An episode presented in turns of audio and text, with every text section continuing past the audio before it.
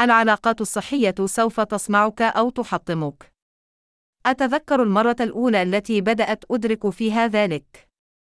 عملت عشر ساعات في اليوم، ستة أو سبعة أيام في الأسبوع.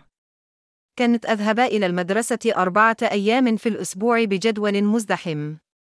ومع ذلك، كانت مفعما بالطاقة، وأقوم بعملي بشكل جيد للغاية وتعلمت كفاءات جديدة ومعقدة مع الحفاظ على معدل تراكمي أربعة في مجال الإلكترونيات.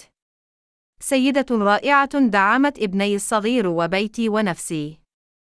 لقد سمحت لها ولطفليها بالانتقال للعيش عندما أصبحوا بلا مأوى. لقد كانت رائعة مع ابني. لقد حافظت على المنزل في حالة جيدة من التشغيل، وكانت تطبخ ثلاث مرات في اليوم. كانت لدينا علاقة عقلية وجسدية لا تصدق. كانت لا يمكن وقفها. يؤكد العلماء الآن التأثير القوي للعلاقة الحقيقية والمجزية على المشاركين. بالإضافة إلى ذلك، عند إجراء مسح لأكثر الرؤساء التنفيذيين والمديرين التنفيذيين والأفراد العاديين نجاحًا، كانت هناك أدلة دامغة على أن الأشخاص الناجحين بدنيًا وعقليًا وماليًا يتمتعون بعلاقات متميزة وطويلة الأمد. أجاب جميع الأفراد بأن النزاهة والتعاطف والتواصل أمر حيوي بنفس القدر. العلاقات ضرورية في حياتنا، فهي توفر الرضا والسعادة والدعم. ومع ذلك، حتى أقوى الاتصالات يمكن أن تتعرض للركود بمرور الوقت، وتفقد بريقها وإثارتها.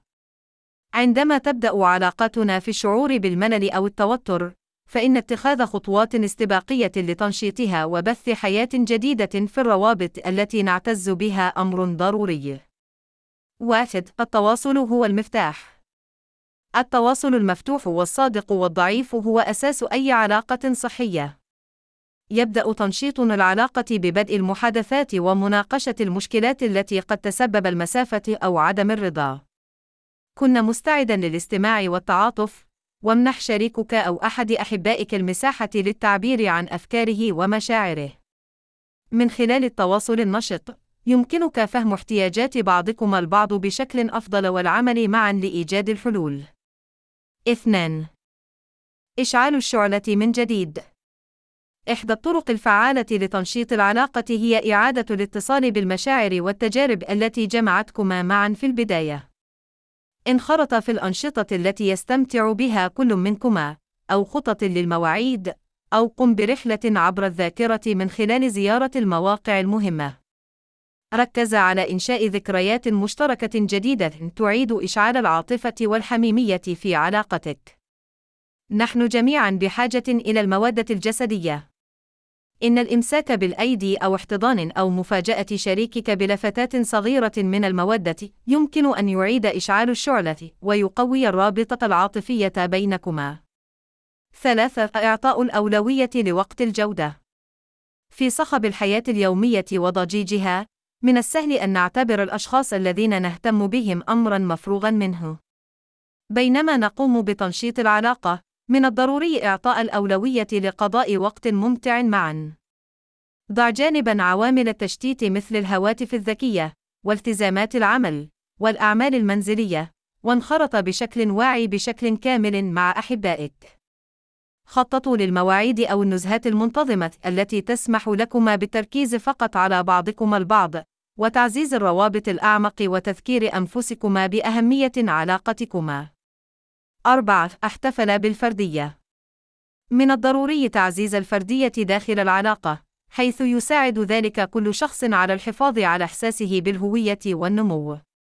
شجع شريكك أو أحبائك على متابعة شغفهم ودعم أهدافهم وتطلعاتهم. من خلال احتضان الفردية لبعضكم البعض، فإنك تسمح بمساحة للنمو الشخصي، وفي نهاية المطاف تعزيز العلاقة مع تطورك. خمسة أطلب المساعدة المتخصصة. في بعض الأحيان، حتى أفضل جهودنا ليست كافية لتنشيط العلاقة. إذا وجدت نفسك عالقًا في دائرة من السلبية، أو الصراعات التي لم يتم حلها، أو التوقعات التي لم يتم تلبيتها، فقد يكون طلب المساعدة المهنية مفيدًا. يمكن أن يوفر العلاج أو الاستشارة للأزواج بيئة موضوعية وداعمة لكلا الشريكين لاستكشاف مشكلاتهم واكتساب الأفكار وتعلم مهارات جديدة في التواصل وحل النزاعات. يتطلب تنشيط العلاقات الجهد والتفاني والالتزام من جميع الأطراف المعنية. يمكنك إنشاء اتصالات دائمة وممتعة من خلال تعزيز التواصل المفتوح، وإشعال الشعلة من جديد، وإعطاء الأولوية للوقت الممتع، والاحتفال بالفردية، وطلب المساعدة المهنية عند الضرورة. تذكر أنه لا توجد علاقة مثالية، إن الجهد المبذول لبث حياة جديدة فيه يقوي وينشط روابطنا. زراعة الاتصال والوفاء. عالمنا يتطور باستمرار، إن إعطاء الأولوية لعلاقاتنا مع الآخرين والسعي لتحقيق الإنجاز في حياتنا أصبح أكثر أهمية من أي وقت مضى. إن تنمية التواصل والرضا يمكن أن تؤثر بشكل عميق على رفاهيتنا، والشعور بالانتماء، والنمو الشخصي. فهو يسمح لنا بتجربة وجود ذي معنى وهدف، مما يؤدي إلى حياة مليئة بالبهجة والرضا. التواصل، سواء مع أنفسنا أو مع الآخرين، يكمن في قلب خلق حياة مجزية. إن إقامة علاقة قوية مع الذات تتضمن التأمل الذاتي وقبول الذات والرحمة الذاتية. تتيح لنا هذه العملية فهم احتياجاتنا ورغباتنا وقيمنا وقيمنا نقاط القوة. من خلال الاستماع إلى صوتنا الداخلي، يمكننا موائمة أفعالنا وقراراتنا مع ذواتنا الحقيقية، مما يؤدي إلى إحساس أكبر بالهدف وتحقيقه. إن بناء علاقات حقيقية مع الآخرين أمر بالغ الأهمية بنفس القدر. نحن، كبشر، كائنات اجتماعية بطبيعتنا، توفر لنا علاقاتنا الدعم العاطفي والرفقة والشعور بالانتماء. ومع ذلك، فإن الاتصال الحقيقي يتجاوز مجرد التفاعلات السطحية. إنه ينطوي على الضعف والتعاطف والاستماع النشط. يمكننا تكوين روابط أكثر عمقًا وذات مغزى عندما نفتح أنفسنا للآخرين ونفهم تجاربهم ونتعاطف معها حقًا.